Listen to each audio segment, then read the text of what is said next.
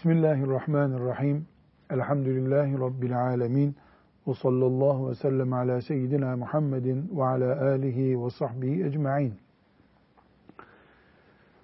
Yüzde yüz söyleyebileceğimiz bir hakikat, İslamiyet insanlık dinidir. Müslüman, insanlığı en güzel yaşayan, yaşatan insandır. İnsanlıkta kusur ettiğimiz zaman bu kusur Müslümanlığımıza da zarar verir. Resulullah sallallahu aleyhi ve sellem Allah'ın peygamberiydi. Allah'a iman edenlerin başıydı ama en güzel insandı. İnsanlık onda her şeyde olduğu gibi en üstün noktasını bulmuştu. Ders olarak yaptığımız Riyazu Salihin hadis-i şeriflerinde bu ayrıntıyı özellikle Nevevi rahmetullahi aleyh gözümüzün önüne koyuyor. Kul hakkı dedi, kaçınmak gerekiyor dedi, hadisler okudu. Zulüm Müslümanın işi değildir dedi, önümüze hadisler koydu. Kıyamet günü ilk hesabımız kul hakkı olur ve mahşerde tıkanır kalırız diye bize nasihat etti. Müslümanlık sadece namaz kılmak, Ramazan-ı Şerif'te oruç tutmak, senede bir defa umre yapmak veya ömürde bir defa hacca gitmekle sınırlandırılıp bitirilebilecek bir din değil. Müslümanlık yüzde yüz insanlıktır insanlığımız kadar Müslümanlık yaşayacağız. Öbür türlü insanlığımızdan taviz verdiğimizde esasen dinimiz de elimizden gider. Bunu anlamayız bile. Nauzu billahi teala. İnsanlığımızı en çok tehlikeye düşüren şeylerden biri zulümdür. Ya da kul hakkıdır. Yani zulüm de desek, kul hakkı da desek aynı noktaya ulaşırız. Zulüm eline bir odun alıp bir çocuğu döverken ortaya çıkan görüntünün atıdır. Çocuğa zulmediyorsun. Zulüm patronsun, işçinin hakkını yiyorsun. Ortaya çıktı. Zulüm işçisin, patronunun senden beklediği çalışmayı yapmıyorsun, oyalanıyorsun, zulüm ortaya çıktı. Eşsin, kadınsın, kocasın, zulmediyorsun. Nasıl ediyorsun? Eşlik için gereken görevi yerine getirmiyorsun. Aksine yanlış işler yapıyorsun. Yani zalim, zulmeden kimdir diye sorduğumuzda hayatın herhangi bir alanında insan olarak haksız, yersiz, yanlış yaptığımız her şeydir. Bunu yapan da herkes zalimdir. İnsan camide de zalim olabilir mi? Olur tabi. Olur niye olmasın? Çok cazip bir örnek. Resulullah sallallahu aleyhi ve sellem Efendimiz sarımsak, soğan, pırasa gibi çiğ yendiğinde ağızda koku bırakan şeyleri yiyenler o ağızları kokulu iken mescitlere gelmesinler buyuruyor. E mescide Allah çağırıyor bizi. Namaz kılmaya gelin diyor. Ama Peygamber sallallahu aleyhi ve sellem Allah mescide gelin dedikten sonra hatta kendisi de muhakkak mescide namaz kılmaya gelin buyurduktan sonra ağzı sarımsak kokan, soğan kokan gelmesin buyuruyor. Çiğ sucuk yemişsin, ağzın sarımsak kokuyor. Mescide gelme buyuruyor. Diyor mu kimse? Peki ya Resulallah sen çağırmıştın bizi, şimdi niye gelme diyorsun? Yok kimse demiyor. Neden? Çünkü biliyor ki herkes, niye Resulullah sallallahu aleyhi ve sellem mescide gelmesinler buyuruyor? Çünkü namaz kılarken en büyük ibadet namaz camide kılmak onun gibi bir ibadet çeşidi. Camide sevap kazanmak için geliyorsun. Ağız kokun yanında namaz kılan Müslümana eziyet veriyor. Bu bir zulüm. Zulüm sadece kırbacı alıp dövmek, penseyi alıp insanların tırnağını çekmek, filmlerde görüldüğü gibi zincirleyip hayvanın arkasına bağlayıp sürüklemek değil. Evet bunlar da zulüm ama zulüm o kadar az değil. Başka bir insana zarar dokundurduğunda ki bu onu hak ediyorsa ayrı bir mesele. Yani hasta çocuğa iğne yapıyoruz, çocuk da ağladı. Zalim olmadık herhalde. Gerekli bir iş yaptık. Senin zevkin için, ihtirasın için, akılsızlığın için, Allah'tan korkmadığın için ortaya çıkan bir tavır var. Onu konuşuyoruz. Yoksa hapis yatması cezası hak olmuş birisi e, trafikte suç işlemiş. Birisinin malına veya canına zarar vermiş. E, üç sene hapis yatacak. Bu zulüm değil. Bu adalettir. Onu konuşmuyoruz. Neyi konuşuyoruz? Hakkın yok. Yasa denetiminde değil, Allahu Teala'nın şeriatına göre değil, sen keyfine göre insanlara e, uygulama yapıyorsun. İşçindir, hanımındır, çocuğundur vesaire, memurundur, neyse bir niyetle yapıyorsun. Zulmediyorsun. Peki, zulüm ne demekti? Bir insanın başka bir insana eziyet etmesi demekti. İnsanları Allah yarattı Celle Celaluhu. Allah'ın yarattığı mahlukatının sahibi Allah'tır. Azze ve Celle. E, Allahu Teala insanlar birbirine zulmetsinler diye yaratmadı. Yeryüzünde adalet olsun, insanlık olsun diye yarattı. Şeytana uyanlar, mümin veya kafir, herkes şeytana uyabilir. Zulmederlerse bu Allahu Teala'nın hesabını soracağı bir şey olur. Hele hele bu zulmü bir insan mümine yaparsa, mümin birine zulmederse. Şimdi okuyacağımız 234. hadisi şerifte göreceğimiz gibi sabah namazını kılmış bir mümine zulmederse bir insan, şimdiki ifadeyle söyleyelim, karşısında Allah'ı bulur Celle Celaluhu. Bunu hadisi şeriften şimdi okuyacağız. Zulmü konuştuk. İnsan zulmetmemeli dedik. Bu zulüm bir de sabah namazı kılan bir insana yapılırsa, Allah'ın koruması altında bir insana zulmedilirse, o insan Allah'ı karşısında bulur. Bu sebeple zulmün her çeşidinden muhakkak uzak duracağız. Ama sabah namazı kılan biriyle asla zulümden dolayı bir araya gelmeyeceğiz. Karşımızda Allah'ı buluruz. Gerçi küçük bir not gibi bunu bir kenara koyalım. Kafir, hiç iman etmemiş birisine zulmetsen yine Allah buna sana izin vereceği bir iş yapmış olmazsın. Yani kafire de insan zulmetse Allah onun hesabını sorar. Ama onu ahirette sorar. Sabah namazı kılmış bir mümine dokunmak ise zulüm olarak bu dünyada karşılığını bulur ve Allah o insanı perişan eder.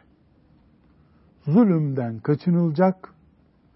Bu aynı zamanda da bize gösteriyor ki biz ya Rabbi beladan, musibetten bizi koru, başımıza düşman verme diye dualar ederken sabah namazını kılanlar isek eğer Allah rahmetiyle muamelede bulunur.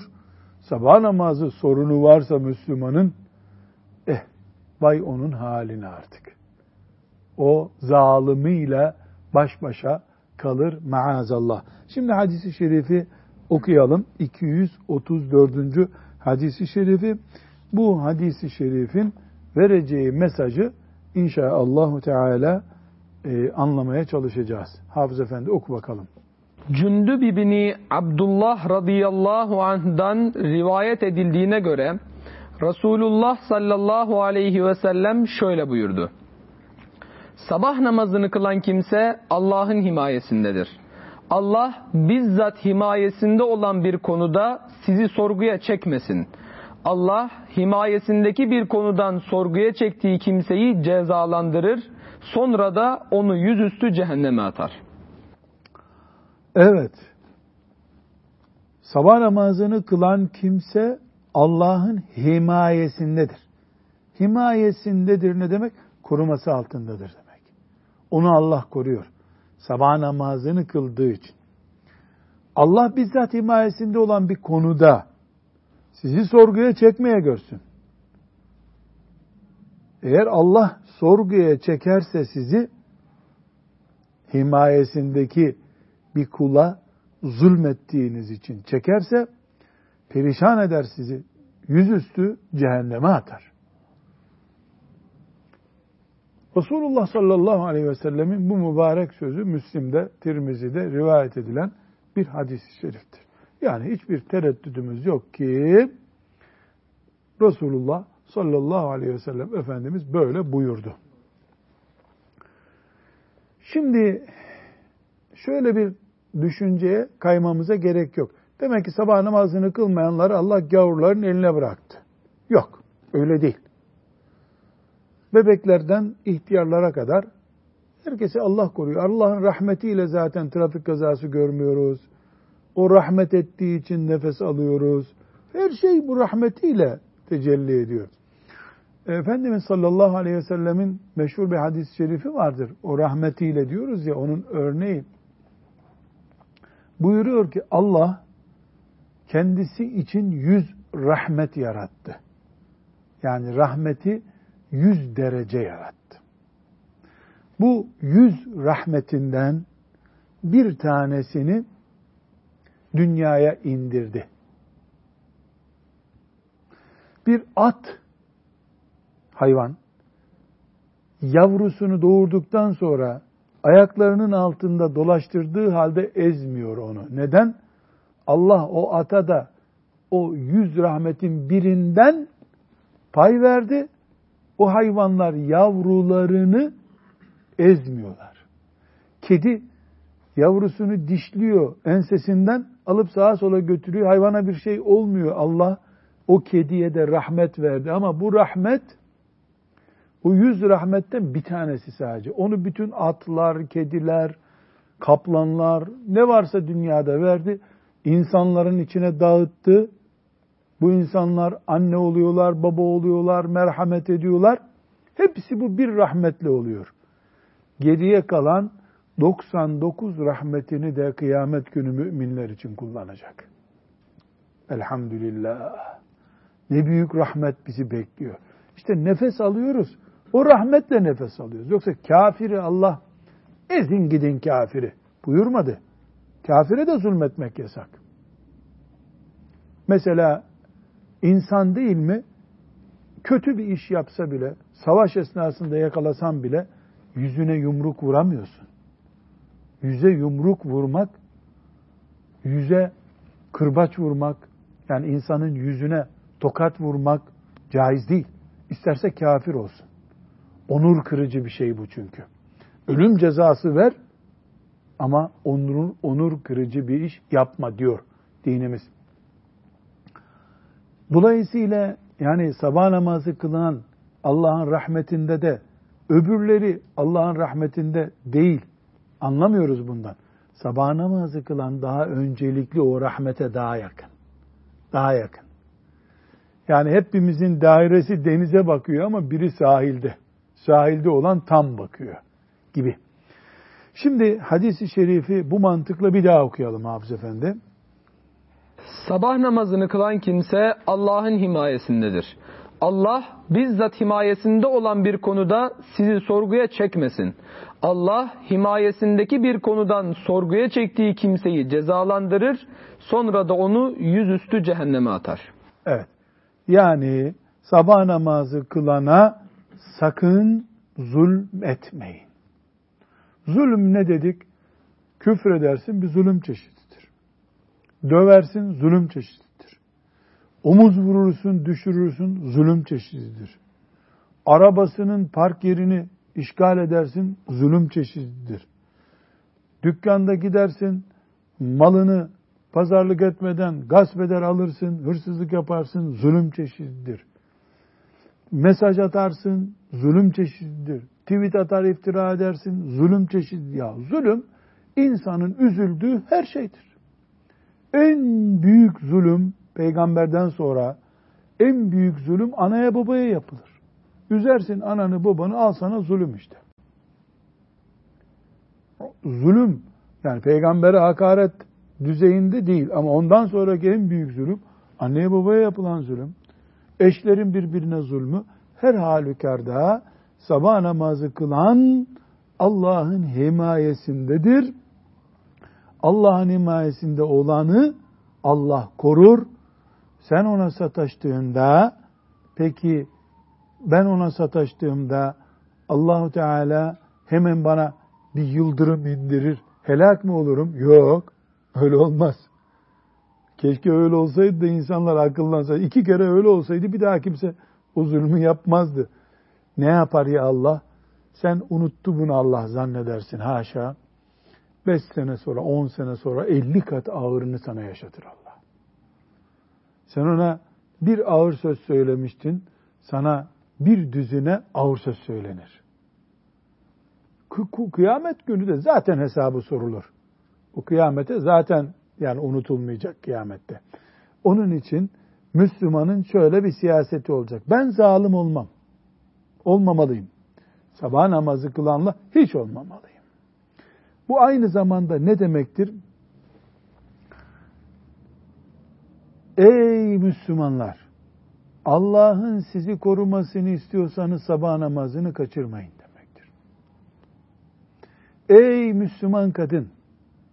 Kocanın zulmüne karşı Allah seni korusun istiyorsan sabah namazı kılacaksın.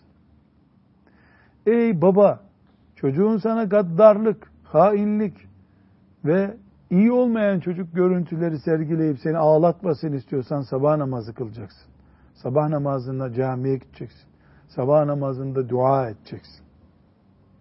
Sabah namazı şifremiz bizim. Dualarımızın şifresi, umudumuzun şifresidir Allah'ın izniyle. Sabah namazı deyip geçmiyoruz. Neden? Çünkü namaz dinimizin direği, sabah namazı da namazların en direği. En yüksek direği. En önemli direği. Sabah namazı namaz demek. Namaz İslamiyet demek. İslamiyet de kulluk demek. Geriye doğru döndüğümüzde Müslümanım diyebilmen için namaz kılman lazım. Namaz kıldığın görülmesi için sabah namazı kılman lazım. Neden? Çünkü sabah namazı hikmeti ilahi allah Teala öyle murad etmiş. Sabah namazı uykunun en derin olduğu, insanın kendisine, arzularına hakim olmasının en çetin olduğu bir zamana rastlıyor. Mesela öğle namazı sabah namazından daha kolaydır. Daha uzun halbuki. Yani sadece farzı iki katı sabah namazının. Ama buna rağmen öğle namazı daha kolaydır.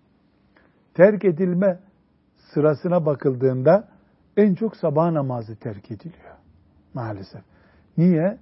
Uyku ile tersleştiğinde sabah namazı kayboluyor. Zarar görüyor da ondan dolayı. O zaman bu hadisi şerif bize ne diyor? Ey Müslüman! Sabah namazı kıl. Sabah namazı kılarsan Allah seni korur. Öbür Müslümana da ne diyor? Ey Müslüman! Dikkat et bu adam sabah namazı kılmış. Sabah namazı kılanla uğraşma. Burada küçük bir soru zihnimize gelebilir. Şimdi biz Müslümanla uğraşmayacağız derken adam borcunu ödemiyor. Kapısına gidip istemeyeceğiz mi paramızı? Hayır. Zulmetmeyin diyor. Haksızlık etmeyin diyor. Hakkınızı aramayın demiyor. Elbette Müslüman hakkını arayacak. Yani böyle argo deyimiyle söylemiş olayım iyi anlaşılsın. Müslüman keriz olmaz. Enayi. Her gelen alıyor bir şeysini ses çıkaramıyor. Öyle Müslüman olmaz. Müslüman ne zarar verir ne de zarara razı olur. Mal uğrunda kavga ederken yani birisi malını alacak vermiyorum diye malını korurken öldürülene şehit sevabı vaat ediyor. Efendimiz sallallahu aleyhi ve sellem o kadar kolay değil. Mesela birisi birisine çirkin söz söylüyor. E, söz söyleyenedir. Olmaz öyle. Yasal olarak eğer imkanın varsa hakkını arayacaksın. Söylediğinin bedelini ödesin o. Başka bir mecliste geri al bu sözü, özür dile deme imkanın varsa özür dileteceksin. Yani Müslüman onurlu olacak, onurunu bozdurmayacak, onurunun bozulmasına müsamaha etmeyecek. Çünkü Müslümanlık bir şereftir. O şerefi korumak herkesin, e, her Müslümanın vazifesidir. Burada inşallah Teala bu hadisi şerif bize bir namaz aşısı yapıyor. Yapması gerekiyor daha doğrusu. Bu aşının en önemli boyutu hadisi şerif ey ümmetim ne olursunuz sabah namazı kaçırmayın demektir. Sabah namazı kaçırmayın niye söylüyor? Çünkü namaz sayesinde Allahu Teala sizi sevecek. Sabah namazı sayesinde de koruması altına alacak sizi. Onun için Efendimiz sallallahu aleyhi ve sellem sabah namazına çok önem veriyor. Yatsı namazına da önem veriyor. Çünkü yaz günü sabah namazı gibi yatsı namazını kılmakta da meşakkat olabiliyor. Bu e, Efendimizin farklı hadis-i şeriflerinde aleyhissalatü vesselam bakıyoruz mesela ne buyuruyor Efendimiz sallallahu aleyhi ve sellem? Münafıklar için en ağır namaz yatsı ve sabah namazıdır. Ne demek? Münafık insanlar bir iki kere sabah namazına gelebilirler, bir iki kere yatsıya gelebilirler, sonra gelmezler. Sürekli namazı camide kılmak münafıklara zor gelir. Münafık olduğu için evde zaten hiç kılmıyordur. Yani münafık evde namaz kılsa münafık olmaz. İnsanların gözü önüne çıkıp namaz kılar. Onu da becerip sürekli sabah namazına gidemez. Sabah namazını ifade etmek için desem ki bu asırda bin tane camide yapsak bulunduğumuz şehirde sabah namazını ne kadar kılıyorsak Müslümanlığımız o kadardır. Desem çok mübalağalı bir söz söylemiş olmam. Sabah namazının kadri kıymetini anlatmış olmam. Çünkü sabah namazı Müslümanların Allahu Teala'ya iman ettik sözünün ispatıdır. Hem Allah'ın korumasının sebebidir hem de ben Müslümanım dediğimiz zaman sakaldan, sarıktan, cübbeden daha fazla Müslümanlığımızı belgeliyor. Bu cübbe çıkarılıp atılınca başka bir şey kalmıyor. Sakal bir jiletle gidiyor. Ama bir sabah namazı Allah'ın melekleri tarafından kaydedildiğinde kıyamet günü karşımıza çıkacak. İnşallah. İyi bir sabah namazı eğitimi versek çocuklarımıza zannederim ki yani bir cüz Kur'an ezberletip de sonra da onu unutacağı bir ortamda çocuğu bırakmamızdan çok çok daha iyi bir iş yapmış oluruz. Çünkü bir çocuk bütün Kur'an'ı ezberlese, bali olduktan sonra da sabah namazına kalkmasa, kılmasa, onu hafızlık kurtarmayacak kıyamet günü. Hiç kurtarmayacak hem de. Onun için bizim hedefimiz çocuklarımıza sabah namazı şuuru vermektir. Ben şöyle düşünüyorum. Bir evde 18 yaşında, 20 yaşında bir kız çocuğu veya bir erkek çocuğu annesini babasını namaza kaldırıyorsa ya Allah o evde insandan çok melek var demektir. O eve rahmet yağıyordur. ne büyük bir şey. Müslümanın evinde e, delikanlı, emsalleri sabaha kadar internette sürünmüş, o ise erken yatmış, sabah namazına kalkmış, abdestini almış, o arada babasının da kapısına vurup, namaza kalkınız babacığım vakit geldi demiş. O baba o gün sevindiğinden çıkıp birkaç fakire sadaka verip yemek yedirmelidir. Ne hoş bir şey. Bir insanı evladının sabah namazına kaldırması. Bu ne sayesinde olur ama Süleyman Efendi? Bu senin bebekliğinden itibaren usandırmadan, nefret ettirmeden namaz sevdası vermenle olur.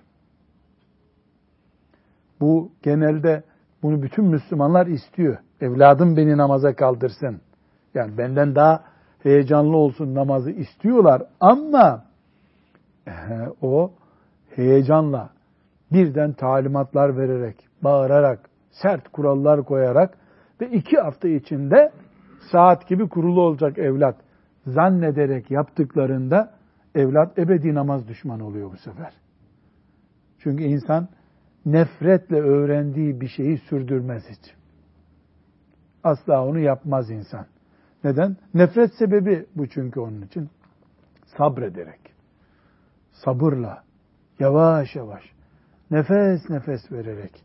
Yani namaz eğitimini anne sütü gibi emzirmek lazım. Anne ne yapıyor? Her gün bilemedin 2-3 fincan süt emziriyor çocuğuna. Kahve fincanı ile 2-3 fincan emziriyor veya emzirmiyor. Yani çocuğa günde 2 litre süt emzirmiyor anne.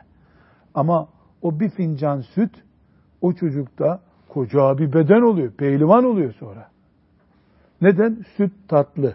Yakmıyor çocuğun ağzını, soğuk değil, midesini ekşitmiyor. İşte katı değil, yutmak zor değil. Lıp lıp damla damla çocuğun midesine inince o süt tırnak oluyor, sakal oluyor, kemik oluyor, her şey oluyor çocukta. Mesela çocuk 3 kilo doğuyor değil mi ortalama? 3 kilo doğuyor. 10 yaşına geldiğinde 30 kilo oluyor. Hadi sonra lahmacun yedi 7 yaşındayken. E, bir yaşını bitirene kadar hatta 2 yaşına kadar anne sütünden başka bir şey yemiyor. Nasıl 3 kilo çocuk 8 kilo oluyor? Anne sütüyle. O sütün her bir damlası bir kemik oluyor bir yerde. Kıl oluyor. Deri oluyor. Mesela çocuğun burnu bir kalem kadarken kocaman burnu oluyor. Ne sayesinde? Süt sayesinde. Namazı da çocuğa bu şekilde veren anneler, babalar, namaz kılan çocuk babası, annesi olurlar. Yani namazın önemi büyük diye heyecanlanıp eline mutfaktan bıçağı alıp namaz kılmayanın göğsüne batırırım bu bıçağı diyen baba aslında batırmadan o çocuğu öldürmüş demektir. Bu babalık değil. Bunu kadı yapar. Devlet yapar. Ceza verdim sana der. Anne baba kanatlarıyla çocuğu namaza uçuracaklar. Kanatlarıyla. Annelik babalık şefkatiyle sevdirecekler. Şimdi bu benzetmeleri niye yapıyorum? Bir evde bizim çocuğumuzun Allah'ın himayesinde olmasını sağlarsak sabah namazı sayesinde 18 yaşında bir çocuk annesi babası onu kaldırmadan sabah namazına kalkıyor. Bunu biz sağladığımız zaman evimizde bir delikanlı, bir kız çocuğu var ve bu çocuk Allah'ın himayesinde. Allah onu koruyor. Ya bu çocuk tıp kazansa ne olur, kazanmasa ne olur? Bu çocuk tüccar olsa ne olur, olmasa ne olur artık? Allah'ın himayesinde bu. O çocuk o evin bereketidir de biiznillahü teala. Bu mantıkla bakıyoruz. Bakmamız lazım. Dönüyoruz, geliyoruz. Allah'ın himayesindedir sabah namazı kılan diyoruz. Zulmetmeyin ha, sabah namazı kılana karşınızda Allah'ı bulursunuz. Diyor hadisi şerif. Ama biz kendimize dönüyoruz. Bana dedi ki peygamberim aleyhissalatü vesselam kaçırma sabah namazlarını. Erkek sen camide, bayansan evde muhakkak sabah namazını kıl buyuruyor bana sallallahu aleyhi ve sellem Efendimiz. Evet, zalimlik yapacak birine yapma zulüm pişman olursun diyor. Bana ne diyor? Sabah namazını kıl diyor. Burada bu hadisi şerifi bitirmeden bir not ilave etmek lazım. Ben eminim ki Peygamberimin sallallahu aleyhi ve sellem sözleri kaymak gibidir. Böyle ekmeğin üstüne sürdün mü onu hop midene iner. Şimdi bu hadisi şerif, bu mübarek dersi dinleyen ne kadar kardeşimiz varsa hepsinin içine bir serin su serpmiştir. Ben inşallah yarından itibaren sabah namazını kaçırmıyorum. Rabbim hepimizi buna muvaffak etsin. Buna amin deriz. Yani bu en azından heyecanımız bu olmalı. İki şeyi tespit edeceğim ama. Şimdi bunu söyleyeceğiz kendimiz için yani böyle bir arzumuz var. Çocuklarımız içinde demek ki bizim çocuklarımız 5 yaşından itibaren sabah namazı heyecanı taşımaları lazım. 10 yaşına kadar bazen kalktı bazen kalkmadı olacak. 12-13 yaşına kadar buluğ çağına kadar ara sıra kaçıracak bir şey demeyeceğiz. Sonra kaza et diyeceğiz. Buluğ çağı 14 yaşı neyse ondan sonra da babanla aynısınız diyeceğiz. Bir iki sene böyle bir heyecan olacak. Ondan sonra da baba ya güneşin doğmasını mı bekliyorsunuz kalksanıza ya diyen bir ses duyacağız. Ya bugün heyecandan uyuyamadı çocuk onun için diyeceğiz. Bir hafta sonra öyle, iki hafta sonra öyle. Ya Allah, ya Allah. Bedir fethi gibi bir şey bu. Çocuğumuz yetişti de bize sabah namazı uyarısı yapıyor. Güneşe bu az bir vakit kaldı, 40 dakika kaldı. Niye kalkmadınız anne diye ikaz ediyor. Bize Allah rahmet yağdırmış o zaman evimize diyeceğiz. Bunu böyle arzu eder bütün kardeşlerim umut ediyorum. Hakikaten böyle olduğuna da samimiyetle inanıyorum. Kardeşlerim böyle arzu ederler. Ancak sabah namazına kalkmayı arzu etmek yetmiyor. Çok zor sabah namazına kalkmak. Bütün bu sevaplar çok zor olduğu için böyle bol bol iniyor zaten. Yarın bir kalkalım mı deyip de kalkılabilecek kadar kolay olsa ya da senede bir bayram günü olsa mesela herkes kalkıyor bayram günü. Senede bir defa zaten ya da iki defa. Ya da bu gece uygun tutmadı kalkıp camiye giderim diyorsun. Ama bu bu kadar kolay değil. Bu zor. Ama imkansız da değil. Allah bize olmaz bir şeyi emretmez Celle Celaluhu. Bir şeyi yapmak mümkün değil ama Allah emretti bunu. Asla olmaz. Rabbim emrettiyse o olabilir bir şeydir. Peki sabah namazında ne yapacağız? Sabah namazı uykuyu düzene koymakla ancak mümkün olan bir namazdır. Uykuyu düzene koymak için de Müslüman saatli adam olacak. Saatli adam olan yani vaktini dakikalı olarak kullanabilen uykusunu kontrol eder. Uykusunu kontrol eden de Allah'ın izniyle sabah namazına da kalkar, yatsıyı da kılmadan yatmaz. Bütün problemimiz bizim vakit karışıklığından kaynaklanıyor. Mesela yaz günü yatsı namazıyla sabah namazı arasında bazen 5,5-6 saat oluyor. Saat 9'dan sonra bir Müslüman öbür Müslümana misafirliğe gidiyor. Bir saat, iki saat oturuyorlar. Çay içiyorlar. Onlar kalkıp evine gidiyorlar. Çay içtiği için ev sahibi uyuyamıyor. 11'e kadar, 12'ye kadar, 1'e kadar yatakta kıvranıyor. 4'te ezan okunuyor. E sabah namazına nasıl kalkacaksın? İnsan 6 saat uyumadan çok zor kalkması yataktan. Kalksa bile yarı böyle gözleri kapanık, yarı sersem dolaşıyorsun. Lavabanın yolunu unutuyor insan. Müslüman vakitli insandır. Madem benim sabah namazı derdim var, ben sabah namazı kılmasam Allah'ın himayesini kaybederim, büyük bir bela gelir başına, ben yatsıdan sonra randevu vermem o zaman. Ne misafirliğe giderim, ne de misafir alırım. Eğer benim akşam yemeğim yağlı yemek olduğunda beni uyutmuyorsa, ben de sabah namazı sıkıntısı çekiyorsam akşam yemeğimi düzene koyarım.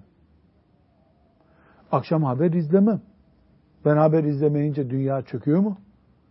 Müslüman vaktini düzene koymadıkça sabah namazını hep hayalinde görür.